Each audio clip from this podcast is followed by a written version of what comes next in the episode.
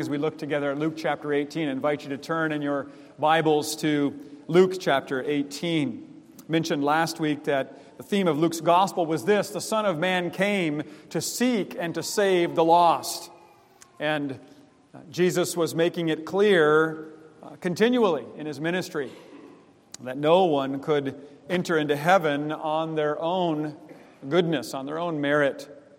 But if they were to come and acknowledge their lostness and humbly repent of sin, receiving Him, that He would invite them in.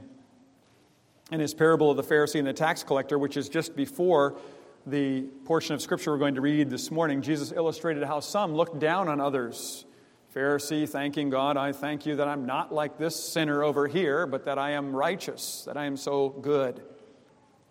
And Jesus declared that it was not this one who thought himself self justified who was going to be justified, but rather the one who was humble, even the tax collector who beat his breast and said, God, be merciful to me, a sinner. Well, even Jesus' disciples had strong opinions about other people. We do as well, don't we? We size people up, we make our judgments, we determine what we think of others before we even know them. And we need to be taught continually how God would have us to come to Him. This question, how or who could come to Jesus, is before us this morning. Who can come to Jesus and how are we to come? Well, listen to what is recorded for us in God's Word in Luke 18, starting in verse 15 and reading through verse 17. This is God's own holy Word. Now, they, number of parents, were bringing even infants to Christ, to Jesus Christ, that he might touch them. And when the disciples saw it, they rebuked them. But Jesus called them to him, saying, Let the children come to me, and do not hinder them, for to such belongs the kingdom of God. Truly I say to you, whoever does not receive the kingdom of God like a child shall not enter it. So far, the reading of God's own holy word may add his blessing to the reading and proclamation of it this morning. Dear congregation, each time we observe a baptism, an infant baptism, we're to think of the place of children in God's family, in the church. As part of the covenant, we are to engage them, we're to listen to them. Children will often say things that are very revealing, very telling, and, and candid. Phil Ryken was commenting on that in his, in, in his commentary on this passage, he says, I remember a time when my young sister, she was three years old, was in the back of the car. We were driving to the store, and mom and I were in the front seat, and my sister was singing in the back seat, and she said, she sang this When will he take the sins away? then came the response, and he said, apparently the song was antiphonal. God already took the sins away, he said to the other guy. He will take your sins away. He will stop your naughtiness. So please come to the safe God Come to the safe, safe God. That's not in any hymnal, but there's some doctrine there, isn't there?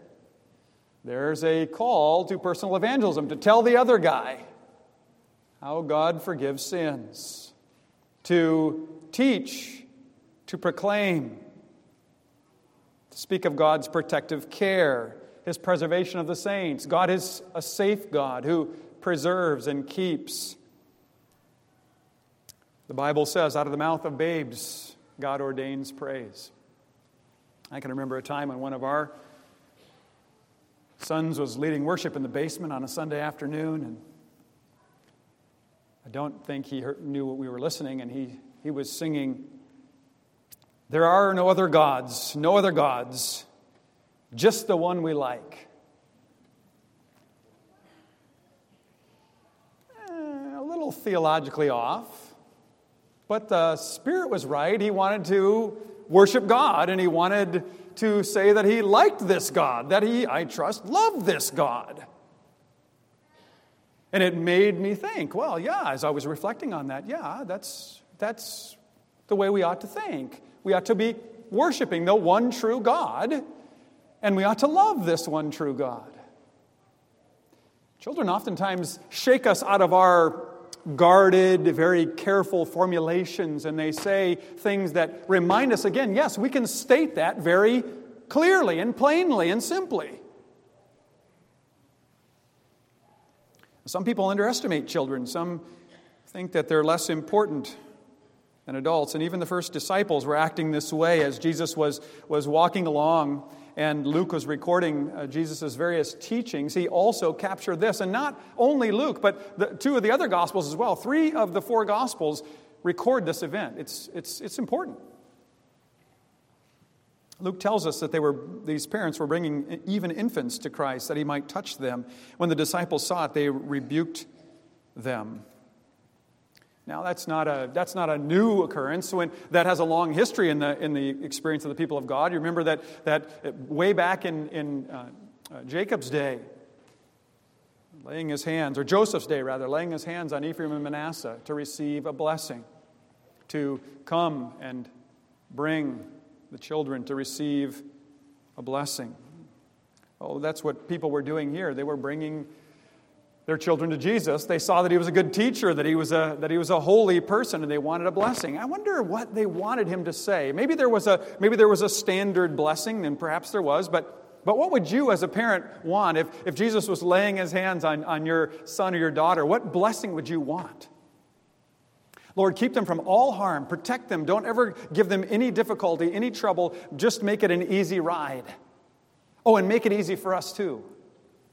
Perhaps, right? Jesus can do anything. Well, that would be that would sure be nice. But it but it doesn't work that way. Even in covenant community, we're reminded that we need each other, that we need to encourage each other, and that we need to, to nudge and direct to keep us looking to the one upon whom we must depend. The Lord knows our hearts. He knows that if it was easy and smooth all the time, we'd say, Well, what do we need God for? I've got this pretty well figured out. Like we see these religious figures in the Gospels. Well, I've pretty much got this figured out. Lord, you accept me because I'm basically pretty good. Well, I don't think that's what Jesus was doing as he was blessing the children. And I don't think the disciples understood the importance of what Jesus was doing. You can imagine the scene was a rather, rather loud one. I think maybe Jason and Jenna could agree that babies aren't always quiet. I don't know. Maybe Abigail's really good, but maybe there's others of you like me whose babies weren't so quiet. This must have been quite a scene. They're coming with their children, and the disciples are, are just, they're, they're upset. Come on, we want to hear Jesus teach. We want to hear Jesus, we want to see Jesus do some miracles. Don't keep bringing the little children. You're interrupting.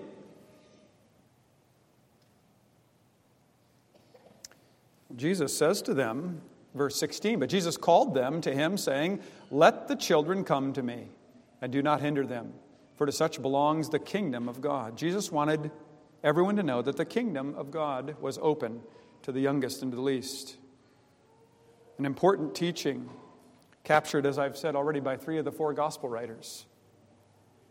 Phil Ryken writes this in his commentary If we love Jesus, then we will love children too, and children will love us because they will see in us the same love that attracted children to Jesus.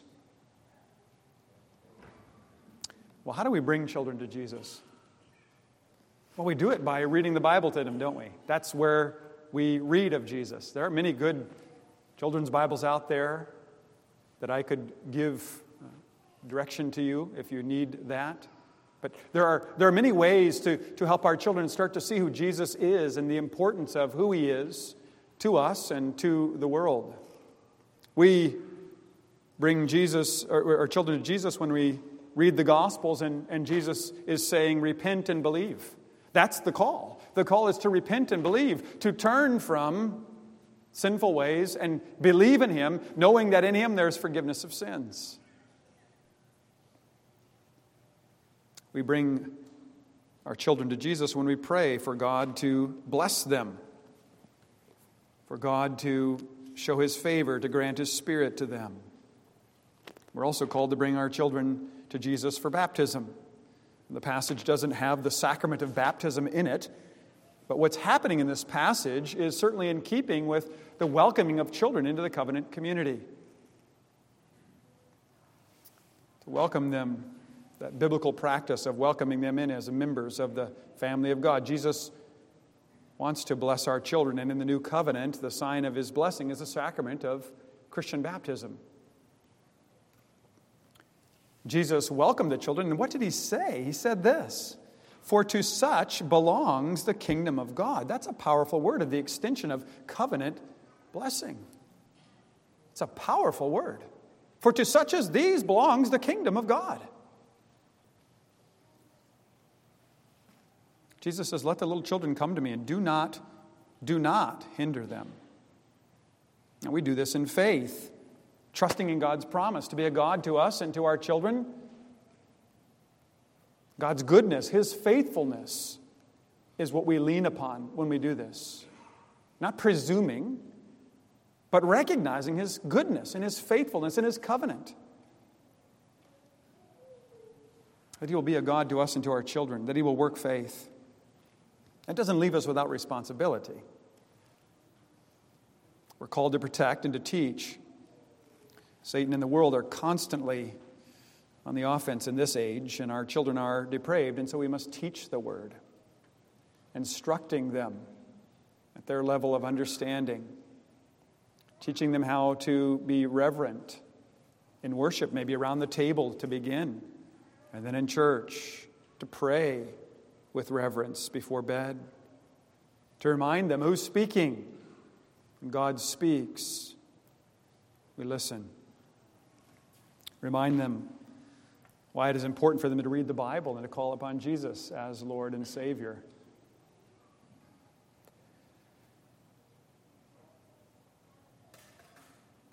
I had this conversation just this past week. I was talking with someone and we were discussing the importance of the church and the home and the school. And, and and we were discussing that it is so very important for us in the home to be teaching and instructing. It's easy to farm that out and say, well, the church will take care of the catechesis. The, school will do that. The Christian school will take care of all of those things. I want to just be known for taking them on fishing trips and, and, and being at all their sporting events and, and, and making sure that their music, musical talent is being developed. I want to be remembered for that. It's very tempting, and, and, and it's not wrong to enjoy those things and to encourage those things and to be there for those things. But our call is to teach them to fear the Lord, that they might walk in all reflection upon their lives and upon the goodness of God and their, their heart's attitude toward Him, that it might be loving. Jesus shows us that ministry to children is not unimportant You must teach your children. Bring them to Christ. You help them do that. You, you help to bring them to Christ. God ordains that they are uh, put in covenant homes, and then, and then we are to be teaching. And then, as a covenant community, we are to be sharing what God has done in our lives, pointing them to Christ to show that God is at work through the covenant community. Jesus' words are very powerful. To such belongs the kingdom of God. And then verse 17, truly, the word is amen in the original. Amen, when Jesus says, This is, listen carefully. He says, Truly, I say to you, whoever does not receive the kingdom of God like a child shall not enter it. Well, now what is he saying here? Well, the kingdom of God, here Jesus uses that expression as a kind of shorthand for salvation and its blessings. To enter the kingdom of God is to have an everlasting saving relationship with God. The God who rules the universe, the one whose kingdom is over all, as we heard in Psalm 103 and we just sang. The only way to have that relationship, Jesus says, is to come like a child.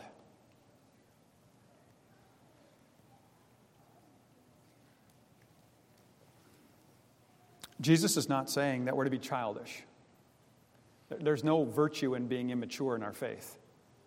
We, we should want to grow in our faith. We should want to learn. We should, we should take advantage of these opportunities to hear the word taught, uh, to take part in classes, to encourage our children in their preparation of their catechism homework and, and their scripture memorization, that, that they would see this is important. This is more important than getting some batting cage time, or more important than, than sitting in a tree stand to, to shoot. Well, we won't go there. This is important. This is, this is foundational.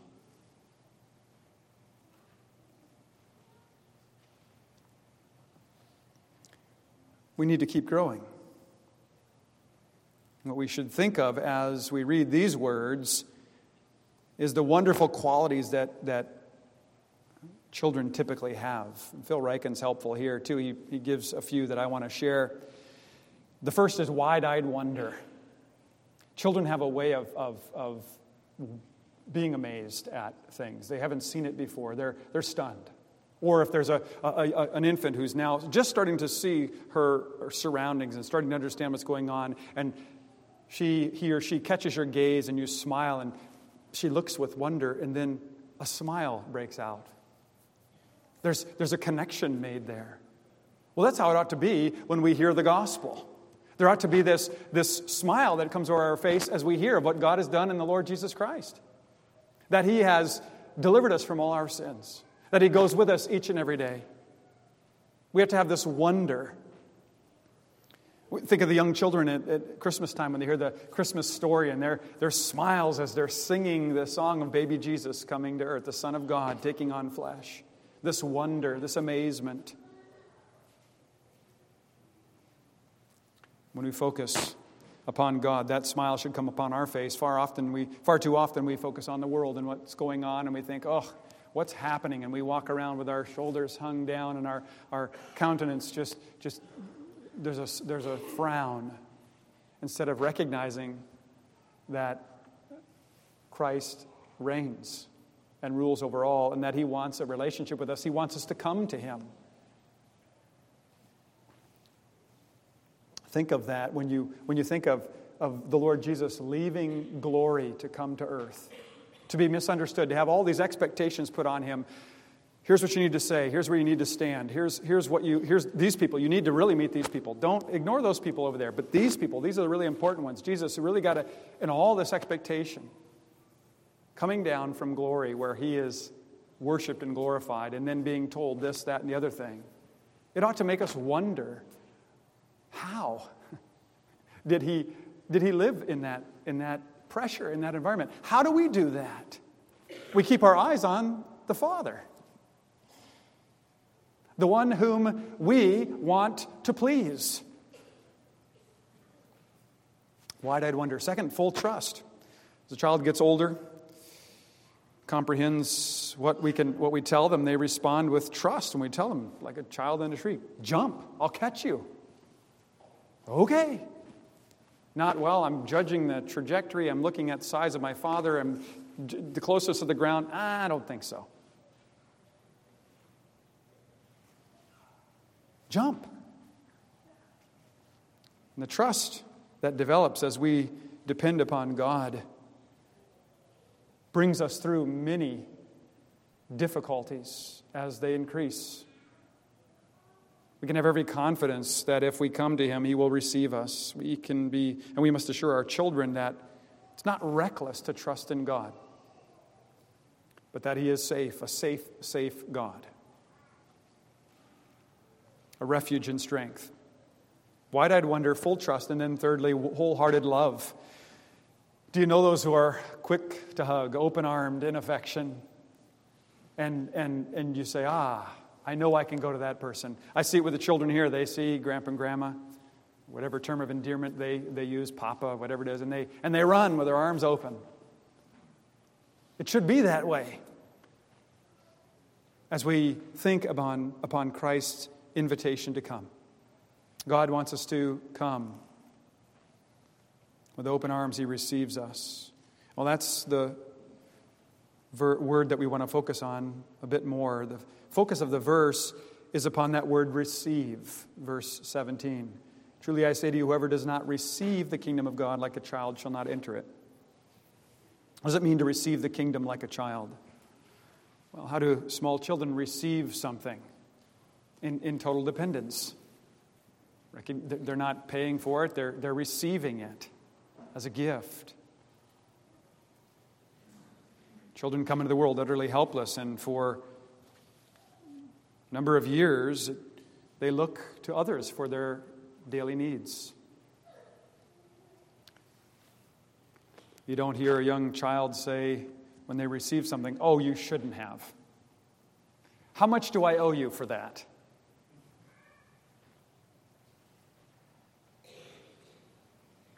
We need to receive from God make a declaration of our dependence, offering God nothing except our need and receiving the grace that He gives abundantly. We need to receive God with all the needy dependence of a little child, or else we would not receive Him at all. The trouble is that over time, we begin to depend upon ourselves. Neal Plantinga writes Once upon a time when we, uh, we knew how to receive something uncritically and then live off it. But now we're so reliant upon ourselves and so critical of others that it's hard to receive anything from another person we, we, we become, we, we start to think we're entitled, or we, we, we did that, or I helped with that, or I, I had some part in that. And, and there's really no better example of that than the rich young ruler that's found in the next verses there in Luke chapter 18. A few verses earlier, Luke provides this contrast between the Pharisee and the tax collector. And then he has this contrast between the little child and the rich young ruler who says to Jesus, What must I do to inherit eternal life? What can I do? How, what's the last step? I've, I've done all the others. I've done nine. There's a tenth one that just keeps bugging me. What is it? What can I do?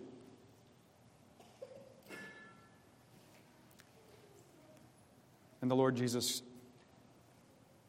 shows in his speech that we need to let go of everything and trust the one true God, setting all other things aside. What must I do as a minister of the gospel? Well, in season and out of season, the scripture says I must exhort and teach and, and implore the people of God to repent and believe in the Lord Jesus Christ, whether it's popular, whether it's not popular, because it's that simple truth that we might receive the word as children, knowing that God alone can save and protect. It isn't, a, it isn't to negate the call to respond. We should respond. And we do so out of gratitude, out of love. We, we just we want to show our, our affection for the Lord, not to earn something.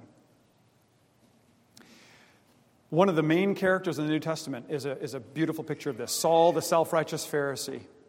He was gunning for the front of the line, for the top seat in the synagogue through all of his righteousness, and he became Paul, the humble servant of Christ. He took, the, took on the title of servant of Christ a servant, a slave, a bondservant. And he said this, among other things Whatever I trusted in the past, I count as nothing. I want to be found in Christ. I want to wonder at his marvelous love and powerful obedience. He even saw himself as the chief of sinners and loudly proclaimed, This is a trustworthy word, deserving all acceptance, that Christ came into the world to save sinners, of whom I am foremost. But I received mercy for this reason, that in me, as the foremost sinner, Jesus Christ might display his perfect patience as an example to those who were to believe in him for eternal life. He was an example of God's grace and mercy to such a one who thought himself so worthy in himself. And he said this forgetting what is behind and straining toward what is ahead, I press on toward the goal to win the prize for which God has called me heavenward in Christ Jesus. That was his desire. The love of Christ compels me, he writes to the Corinthians, to live in this way, not to earn anything, but because I love the Lord and I want to do his will. And that's the message that you proclaim to your children, that way you live it out, showing how to live for the Lord, living with wide eyed wonder, total trust, and wholehearted love.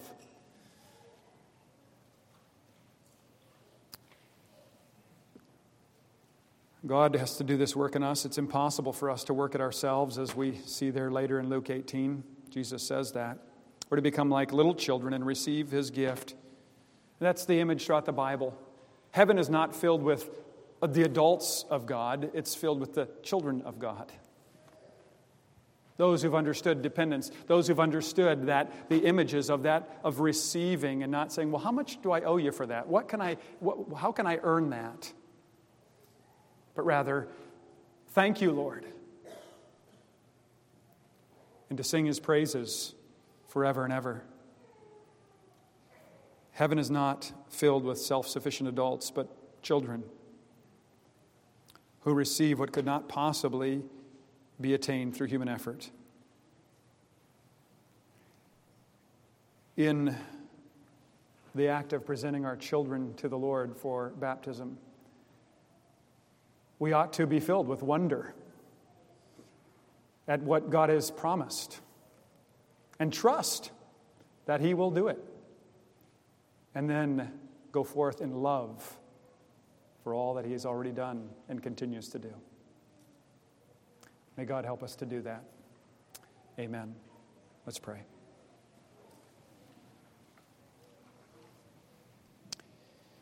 Father in heaven, so easy for us to rest upon our own efforts or lean upon our own efforts. We see the frustration, but we think it means just try harder. When in fact, we are to bring our frustrations and our hurts and our pains and our confusion to you, that you might lead us to look to you and to see that you are there, going before us, that you know our comings and goings, both now and forevermore, when we lie down, when we rise up, and all along the way. You hear what we say, you know what we think, and you, by your Spirit, speak to our hearts, telling us, Come. I am not keeping you from coming. I will not hinder you. For to such belongs the kingdom, to children, to those who come in dependence, in trust, in love. Father, we thank you for your open arms, for your wonderful promises, for the glorious gospel of the forgiveness of sins in Jesus Christ. May that be our joy. Hear us, we pray, for Jesus' sake. Amen.